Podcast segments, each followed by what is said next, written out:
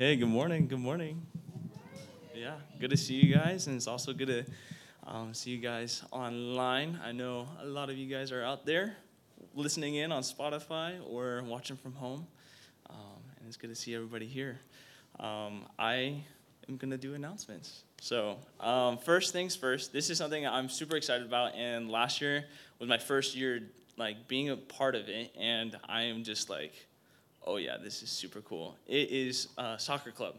It's coming up. Um, yeah, a little woo woo. Okay, um, and uh, yeah, it's gonna be um, from August 8th through the 12th. And so if you're looking to volunteer during that, it is super nice. There's um, so many people who have done it before.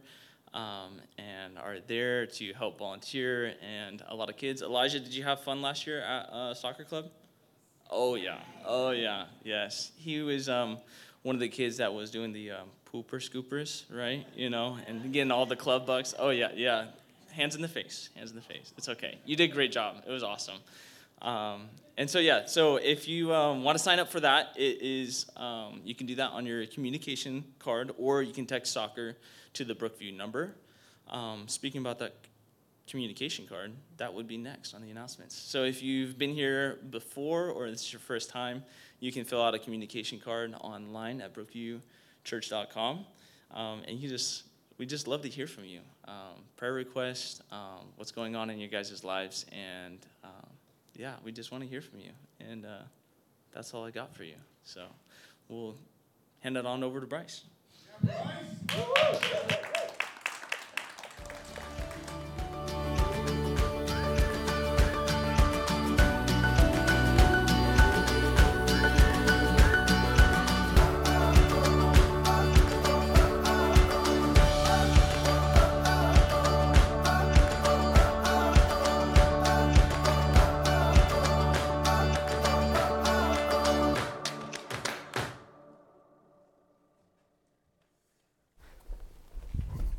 Well, good morning. good morning. It's great to be with you and to see so many of you out today. And, you know, it wouldn't be fun camping this weekend anyway. I mean, really, when you think about it, all the rain out there and stuff. And I'm going to do that in July, you know. Anyway, it's great to be here. If we haven't met, my name is Bryce, and I just pastor up north at Smoky Point Community in Arlington. And uh, my role there is I'm dean of a ministry school called Reach Training Institute. And uh, now we've been operating, we're now in our third year. And uh, that's just been really a blessing uh, to be able to train up people for ministry. And in fact, this morning, I have a freshman that's uh, preaching, and he's guest preaching down at Arbor Heights in South Seattle. And normally, you wouldn't take a freshman and put him in the pulpit. He hasn't even had preaching class yet. That's next year. But uh, Jake's in his early 40s. He has had some preaching experience, but uh, for these last three weeks, he's been guest preaching at different churches. So that's been really exciting to see his growth. He's doing a great job, and uh, the rest of the students as well. So it's a lot of fun. Um, I joke uh, at my church, they don't clap for me like you guys this morning. I, they need to learn from you guys. But I do, I do tell them that you guys are my second family. And uh, I really love you guys, and it's always fun to be here. And I feel like when I walk in the room, I get to meet friends. And so if we haven't met, I'm your long lost cousin or uncle or something, okay? I'm continuing the series on eating and drinking. And uh, I watched online last week uh, as Jason, Jason shared, and, and he gave a lot of, if you watched last week or were here last week, he was giving a lot about church history uh, in the early church. And if you know anything about church history, it does have the good and the bad and the ugly. Oh, it is. we're all we're all on alert this morning. That's good. Um, but you know, the early church, particularly in the first, second, third century, were really making an impact on their society. They were loving on people in ways that the rest of the population were not loving on people. Um, the early church, they cared for widows and orphans, they visited pri- uh, prisoners, they fed the poor, they nursed the sick, they buried the dead. And I'm reminded in Rome, uh, there were a couple early plagues that hit. One was in. Uh, AD 165 and another in AD 250. And these plagues were so terrible that about a quarter of the population died in Rome. Now, interesting, there was uh, the believers in Rome and there was the unbelievers. The response by these two groups were totally different. The Christians would go out there, prompted by their love for others. They would care for the sick. They would offer basic nursing care, sips of broth, cold rags on the forehead, tender back rubs, changes of bedding, and visit, visiting and prayer for healing. And when it came to the unbelievers, they didn't want to get involved in anything like that. It was too risky. The Christians, they would minister to the people that were struggling with the plague. Some of the, the Christians caught the plague themselves and died. Uh, others, interestingly, survived and became immune and became a workforce of healthy people to minister to those that were struggling with the plague. These Christians simply did what Jesus did as he walked the earth loved on people, had a heart of compassion for others, and he showed compassion, and these early Christians did as well. The non believers behaved in the opposite way. At the first onset of the disease, they kept themselves far removed from those struggling with the plague. In fact, even family members they would push out into the streets and have nothing to do with them. And if somebody passed away, they wouldn't bother burying the corpse of that person. It was the believers that stepped in to do that. So the early church modeled well what it meant to love God and love others. And, and you know, think Jesus demonstrated it in such a practical way. He came eating and drinking. Yes, he was labeled by the religious leaders of the day because he hung out with the sinners, eating and drinking and getting to know them and loving on them. And, and it was Jesus that would turn the whole system of temple worship and Judaism on its head with all its practice, practices and rituals and political power and self righteousness. He was bringing new wine that would not fit into the old wineskins. And Pastor Jason last week challenged us to not try and cram Jesus into the old container, but really allow Jesus to fill us afresh with his love as we seek to minister to the needs of other people and follow in the way of Jesus. Today, I want to continue on that. And I believe this is the last message in the series. Am I right? So I can kind of cap it off today? Okay. So we'll give the final word on eating and drinking. Just kidding. Just kidding. Uh, that's pretty risky. Um, I'm going to talk about keeping it simple today. And I'm kind of a simple guy anyway, but we're going to keep it simple as we talk about this stuff. There's a popular quote, and it's attributed by a theologian by name, uh, the name of St. Francis of Assisi. Now, honestly, he never really said this quote, but he gets the credit for it. Here it is Preach the gospel at all times, use words if necessary. You ever heard that? Preach the gospel at all times, use words if necessary. Um, I totally agree that our lives should be lived in such a way that it looks more like how Jesus lived. And he demonstrated love in his action to the world around him. But I want to say this this morning if we just demonstrate love but never get to proclaiming the message, people are going to fall short of hearing what God wants for them. And so I want to hit both of that today. And I realize we can go for years befriending our neighbors being kind and good and helpful and serving. We can even be known in our neighborhood as that nice guy, that nice lady, and yet never get around a spiritual conversation or really sharing the most important message on the planet. And that's God's grace offered in Jesus. Now, there is two greats in the Bible there's the Great Commandment and the Great Commission. The Great Commandment love the Lord your God with all your heart, soul, mind, and strength, and love your neighbor as yourself. That's demonstration of love. And then we have Matthew 28 where it says, hey, go and make disciples of all nations. And now we have proclamation. So we have a demonstration and proclamation, and they are both a part of what God has for us the Great Commission and the Great Commandment. Let me start with Romans 10, verses 13 and 14. And this comes out of the message, Eugene Peterson's translation, which I sometimes like to read uh, because it's so plain, everyday language. He says this Everyone who calls help God gets help. But how can people call for help if they don't know who to trust? And how can they know who to trust if they haven't heard of the one who can be trusted? And how can they hear if nobody tells them? You know, the Apostle Paul makes a pretty good point. How will they know if someone doesn't eventually tell them about Jesus? Somehow the message is going to have to be communicated in language, in words. They won't get it on their own. God has entrusted you and I to share the good news of His plan.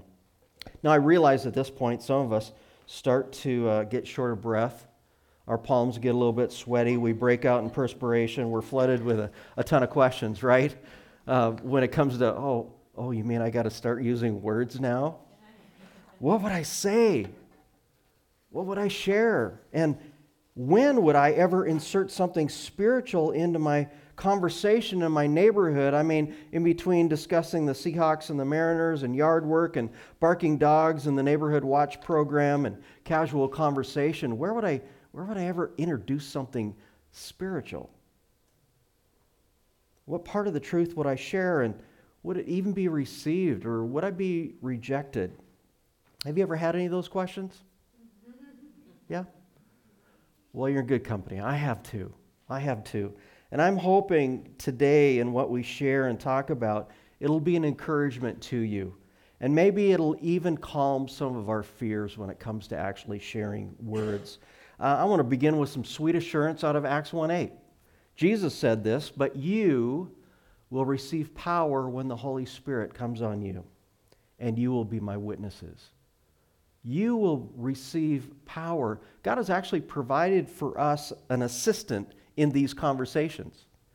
We don't take on these conversations alone. He has provided supernatural empowerment for his message through his Holy Spirit. He's got you. He's got me as we engage in these conversations. Paul says to the Corinthians in 2 Corinthians 2:14, "But thanks be to God who always leads us in triumphal procession in Christ, and through us spreads everywhere the fragrance of the knowledge of Him. Now, I admit, I sometimes worry about messing it up. Um, I sure don't want to turn that fragrance into a bad smell for anybody. Uh, I realize that there's something uh, involved in this. There's prayer, there's waiting on God, there's looking for receptivity and openness and relying on God's power because ultimately it's God that changes the heart. He'll use us in the process, but ultimately it's the work of God that brings a person to himself. And some will respond, and, and we get to rejoice and celebrate. In fact, I was thinking about this. I would love to just come here some weekend and just share story after story. I've got, I've got a few stories of people who have come to Christ. That would just be fun, you know. Um, but, but God allows us those opportunities and we see great things happen, and I love those celebrations. Uh, some of you are here today because somebody neighbored you well and shared Jesus with you, and you're here today because of that. There are many times I've had the privilege of praying for someone and with someone, and you know what? Often it's been the work of somebody else, and I just got to be there in that moment.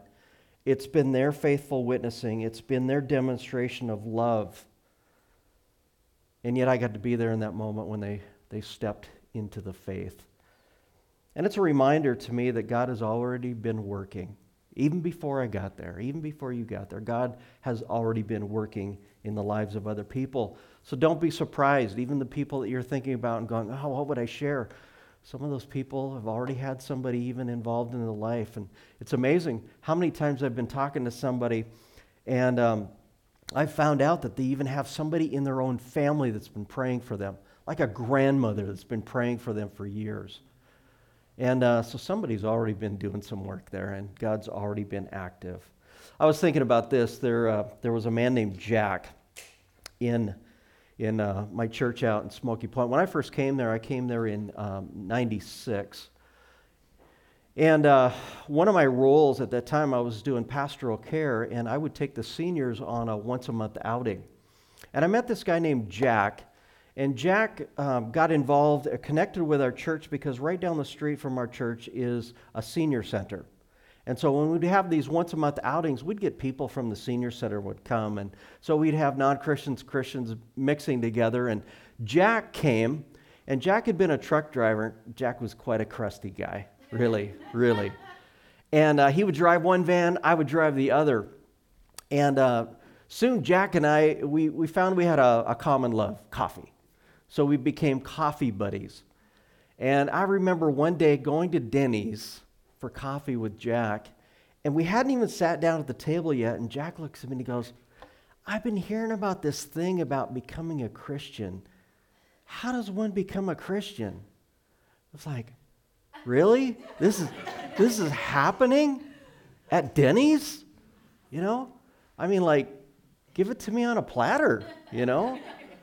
And it was so cool to share the gospel with Jack. And, and, and in a few moments, Jack bowed his head and invited Jesus to be his Savior. And that transformed his life. And it transformed his eternity. Uh, I also preached Jack's funeral a few years later. And I'm so thankful to know that Jack is with the Lord today. Now, I realize that not everyone will accept the message, but that doesn't mean I stop loving them. I don't quit and give up on them. I have to think, how long did God wait for me? how long did He wait for you? Keep reaching out, keep neighboring, keep loving. Today, when I talk about keeping it simple, I want to hit three things, three stories I've called them. Now, they're not the stories maybe you're thinking of. It's great. We're going to listen to three stories today. Um, well, I'm going to talk about their story, your story, and God's story. But I want to keep it simple. I read about a man who was on a television game show called The $1 Million Question. The host said to him, Bob, you haven't answered a wrong question, or you haven't answered uh, wrong all week long in our contest on the $1 million question. You're one of the best players we've ever had. Now, you've chosen American history as the category for your final question. Are you ready? Bob, you know, he's been answering all these things right all week. He's pretty confident, and Bob goes, Sure, you bet, I'm ready. So the host says, Okay, for the $1 million prize, you have a two part question. And as you know, you can answer either the first part or the second part. Which part would you like to take a stab at? Bob, he's pretty confident, and goes, You know, I think I'll take on the second part. So the host said, Okay, Bob, fair enough. I'm going to ask you for the second part of the American history question. I'm going to ask you the second part first. For $1 million, your question is this In what year did it happen?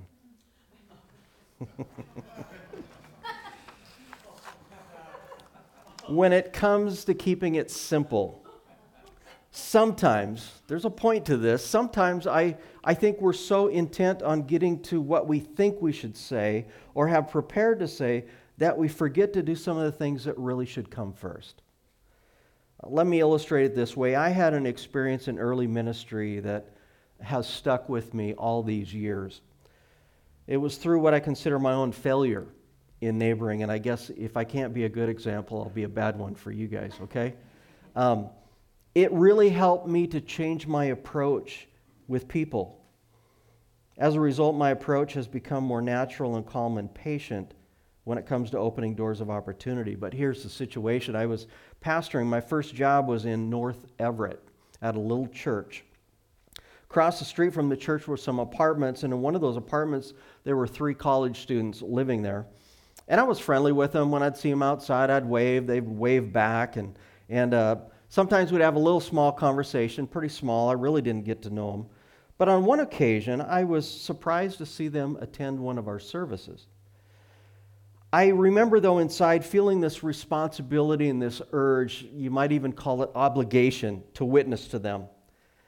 And uh, one day, one of the college students invited me into their apartment. So I'm sitting in the living room on the couch, and I'm on mission. I'm thinking, ah, now's my opportunity. And I look over at their bookshelves.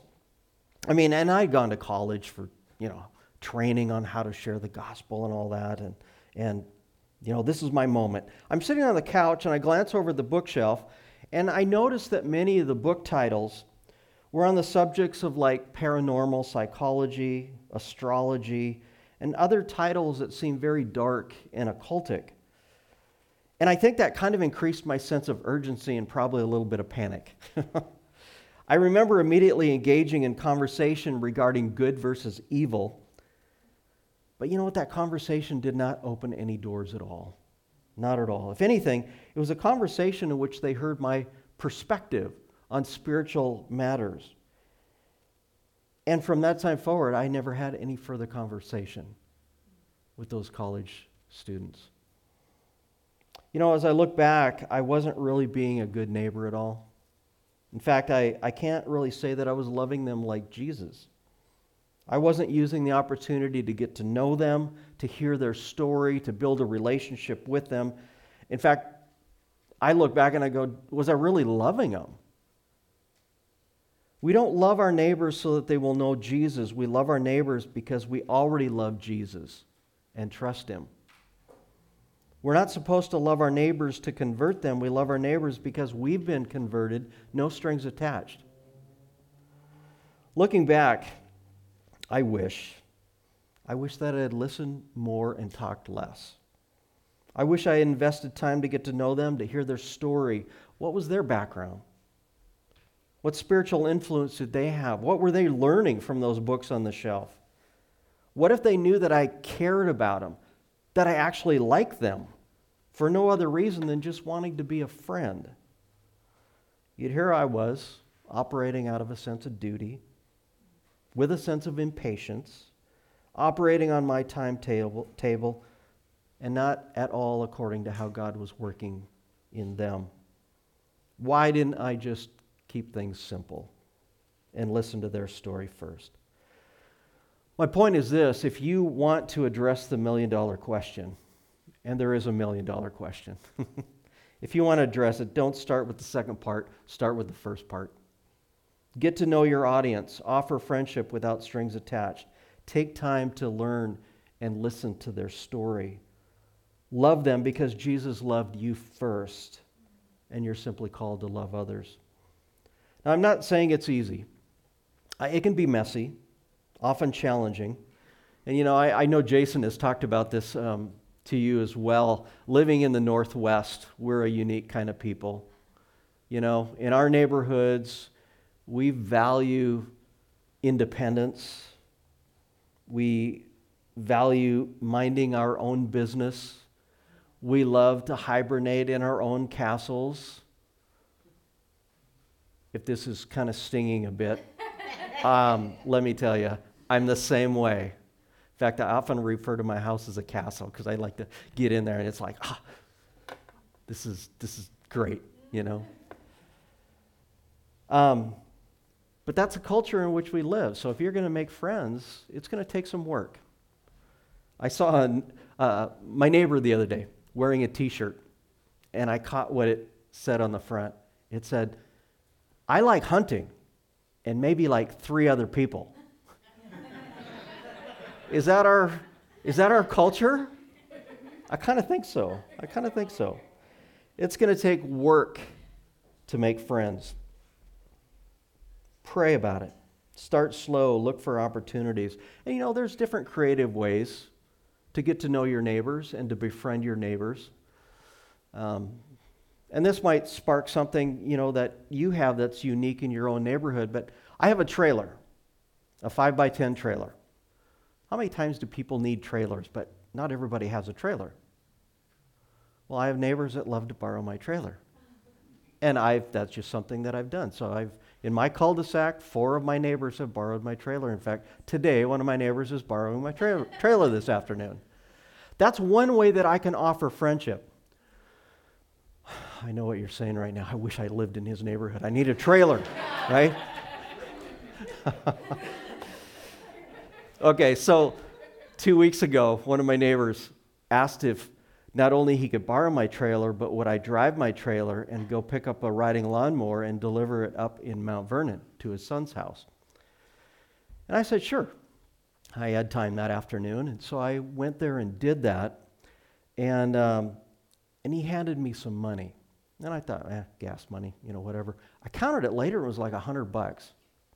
Well, okay, I know 100 bucks now for gas. Okay. so I didn't say a word, didn't hand it back. No, I'm just kidding. Um, here's what I decided because I, I ended up messaging him. I go, wait, this is way too much. I, I didn't even expect money to drive my trailer. But here's what I'm going to do I know their favorite restaurant. Now it gives me an opportunity to say, hey, I want to take you guys out. And it happens to be Mexican food in Arlington, La Hacienda. That's where they like to go. So I'm going to take them out. And it's, it's a perfect context. I know they'll accept it. Um, so it's one way that I can reach out to my neighbors. And there's a whole variety of ways. So don't, don't limit yourself and think it has to be one way. Maybe there's something that you have to offer in your own neighbor, uh, neighborhood that builds relationships and builds friendships. So, their story, get to know their story first, okay? Don't answer the second part of the million dollar question, start with the first part. Now, you have a story, your story. Uh, 1 Peter 3:15 says this, "But in your hearts set apart Christ as Lord. Always be prepared to give an answer to everyone who asks you to give the reason for the hope that you have. But do this with gentleness and respect." You know, always be prepared. That seems to suggest to me that we should probably think ahead, even plan ahead, anticipate curiosity, and be mindful in gentleness and respect. Don't be pushy, don't be preachy. We're not salespeople, we're not trying to just get people to sign on the dotted line. Let me build a scenario for us. Let's say that you've been stepping forward in your neighborhood, building relationships and building bridges and creating friendships, and you've had good conversation. In fact, you've heard their stories. And in some of those stories that you've heard, they, what surfaced in that conversation was some real hurts and some loss and some pain. Now they're getting to a level of conversation with you that's deeper. That's a deeper level. And let's say one day you're working in your yard and your neighbor walks over and asks you this question why is your faith so important to you? Let's raise the stakes. Let's, let's say that you only have about 45 seconds to answer the question. About as much time as it takes from going from floor one on the elevator to floor 10. Would you stumble your way through the conversation? Would you launch into an exhausting trip down spiritual memory lane? Would you point to some mystical experience in life that nobody can relate to? What would you say? I think this, your simple story, simply relates what Jesus has done in your life, the impact that he's had. Typically, it's shared in a before and after.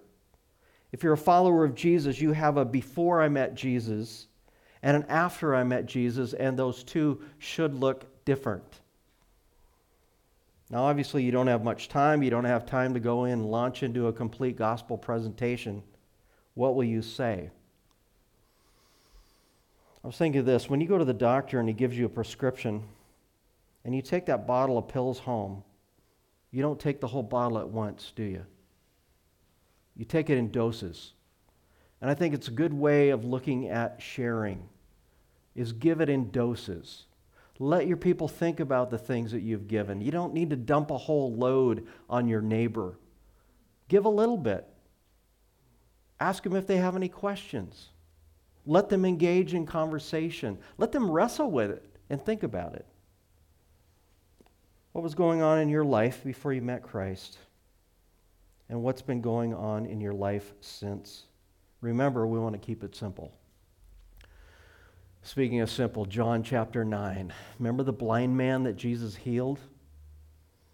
The religious leaders come to him after he was healed and they asked him about it, and he goes, Well, I, I don't know who this man is, but the one thing I do know, I was blind and now I see. There's his before and after. There's his elevator speech. Now, one thing about it is, elevator speech is only like two seconds, so obviously his elevator didn't go to the top floor. Just a joke. Uh, tax collector Zacchaeus. Remember Zacchaeus? Short guy? has an encounter with Jesus that transforms his life. If someone were going to ask Jesus why he, uh, as Zacchaeus, why he's so into Jesus, his story might sound something like this I'll tell you what happened. My whole life revolved around making money and becoming wealthy. I was extremely greedy and it ruined every relationship I had. But then I met Jesus and he set me free from greed. He taught me to care about people, especially the poor. That's what Jesus did for me. He freed me from unhealthy habits and got me pointed in the right direction. When you think about your story, what is maybe one single key concept in your life before Christ that maybe another person living apart from Christ could identify with? How would you describe your before and after? And I gave some ideas up here. I just thought it was good not only to hear them, but to see them. Was your life destructive? And when you came to Jesus, did he bring you into a place of health and constructive behavior? Were you fearful? But Jesus changed that and brought you courage. Were you striving, trying to be good and earn your way through good works to God? and discovering that to be failing. And in Jesus, you discovered what grace is all about the free gift of grace. Were you struggling with guilt and shame and carrying that weight and that load, but in Jesus, you found forgiveness and peace? Were you drowning in despair? And Jesus gave you hope. Were you struggling with pain and hurt and loss? And, and in Jesus found healing. Were you empty? Were you searching? And when you came to Jesus, you found what truly satisfied. My own simple story could be summarized this way My whole life, up to the point until I met Jesus, was a life of self destructing behaviors and hopelessness. But then I met Jesus, and He gave me the power to begin to live differently, to live in a healthy and constructive way. He filled my life with purpose, and I'm so grateful. That's one idea. It's simple. It's simple. It's not complicated. And you know, it gives them time to think, but I guarantee it's going to give them time to think of more questions, too. Here's one way you could bridge your conversation. Let's say you're listening to your neighbor and they identify something of their life that you can relate to before you came to Christ. Possibly a hurt, a longing, a struggle. You could say this just for bridging in conversation. You know, I used to feel that way until something happened that changed my life. Can I tell you about it? It's one way to go into that conversation. It just might open a door. Remember, be respectful, be brief, gentle, kind, even if they don't agree. Keeping it simple. Begin with their story, share your story, and then finally, there's God's story. It says in Romans 1:16, "I'm not ashamed of the gospel because it's the power of God for the salvation of everyone who believes, first for the Jew and then for the Gentile." We can call it God's story or the simple gospel or the good news or God's plan for mankind or God's answer to man's need. Isn't it amazing that through the sharing of God's story, it changes lives? The gospel is unique. There's no other message on the planet that has the power to transform a person from the inside out like the gospel. And the gospel is not just about becoming a better version of yourself or confirming that you're actually a good person or that you believe there's a God or that you're, you're spiritual. None of those things are what makes you a Christian. The real question is Have you encountered the living God in the person of his Son, Jesus Christ? And have you turned to trust in him and him alone to be the one to forgive you of sin and to lead your life? If we're going to be bold in sharing the gospel and confident in the message, I believe we need to be convinced of, of these two things.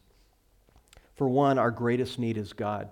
If you don't see God as being the greatest need in life, there won't be really this sense of importance when it comes to sharing God's story. If he's just an add on to life, something that might improve your life, or something just to try out and see if he fits, you're not going to have that same kind of drive to get the message out. But if you believe that our greatest need is God, and to gain everything else in this world and to miss out on Jesus is to miss out on everything, you're there. The second thing is this without God, there will always be a longing to fill that emptiness with something. You know, I think this gives me a certain level of confidence when, um, when I'm ministering to people, whether it be demonstrating or proclaiming, is I truly believe that God has built us with a spiritual capacity. We are all spiritual beings. And apart from Jesus Christ, we're always going to have an emptiness until we find what truly satisfies. And you know what? There's a lot of people out there in the life, they, they seem like everything's going well for them. And you know, everything can be going well on the outside, but somehow God can touch the inner part of man and they know there is something more. That gives me a level of confidence in really sharing Jesus with others. Because I know that as great as life is for people, I know there's still something empty inside. They're trying to fill it with something. And I want to share the answer to that need. So let me ask you this. If you were in Denny's and somebody looked across the table at you and said, How would you share? How would I become a Christian? what would you say? You probably aren't going to pull out a script. but would you be able to share the gospel in a very simple and natural way? I'm, i say keep it simple. Don't make it complicated. Um, I like to kind of look at it in terms of maybe like three points. Give you some ideas. And it doesn't have to be my way. It's you, you come up with something. Um, I like to look at God's love. I, I like to have somewhat of a path to travel on. God's love. John 3:16, for God so loved the world. Man's need, all have sinned and fall short of the glory of God. God's solution, Jesus Christ. Or you could say God's motive is love, and God's method is to send us a substitute in Jesus, and God's mercy, He offers forgiveness to all. Make it simple. Make it simple. Maybe have a verse or two uh, in hand. Now, I know we could do a whole message on just sharing the gospel. I realize that. So um, I, I, don't have time to do that uh, at all today, but this is just giving you a little idea, something you can actually prepare for in conversation. Have a thought through method. Let them think about it. Let them ask questions. Ask them if they understand what you're saying, and pray for them. Keeping it simple. Yes, demonstrate the gospel. First, get to know people, befriend people. But remember, God also has given us the responsibility of proclaiming the gospel too. I can say one thing. I know that we all aren't in same places in the lives of other people. Uh, even the Apostle Paul talks about this. He goes, some, some water, you know, some plant Ultimately, God makes things grow. God may have you in somebody's life just to plant some seeds along the way. So I don't want to put the pressure and say, well, you got to bring the whole meal deal, the full meal deal. Because God might just have some place where you're just planting a seed and somebody else comes along, takes up where you left off. But I do believe God wants us to be involved in both demonstration and proclamation. Keep it simple. Their story, your story, God's story. Amen? Well, I know I need help in this. I'd like to pray for you too and include you in the prayer that I'm going to pray for myself, okay? God, uh, I come before you today, and Lord, um, you have given us such a privilege to carry the most important, life changing message that this world has to offer. Lord, it's a message of hope. It's a message of love, it's a message of forgiveness, it's a message that brings us back into a relationship with our Heavenly Father that was broken through sin. Father, I need your help. We need your help to love others well. Lord, um, give us a love that comes from you to love other people. Lord, help us to um, prepare for conversations, to look for openings and watch for readiness and receptivity. And Lord, I pray that you'd provide the very words in that moment that you want us to share for you. So, Lord, we uh, commit ourselves to the mission of both demonstration and proclamation, and we thank you. In Jesus' name, amen.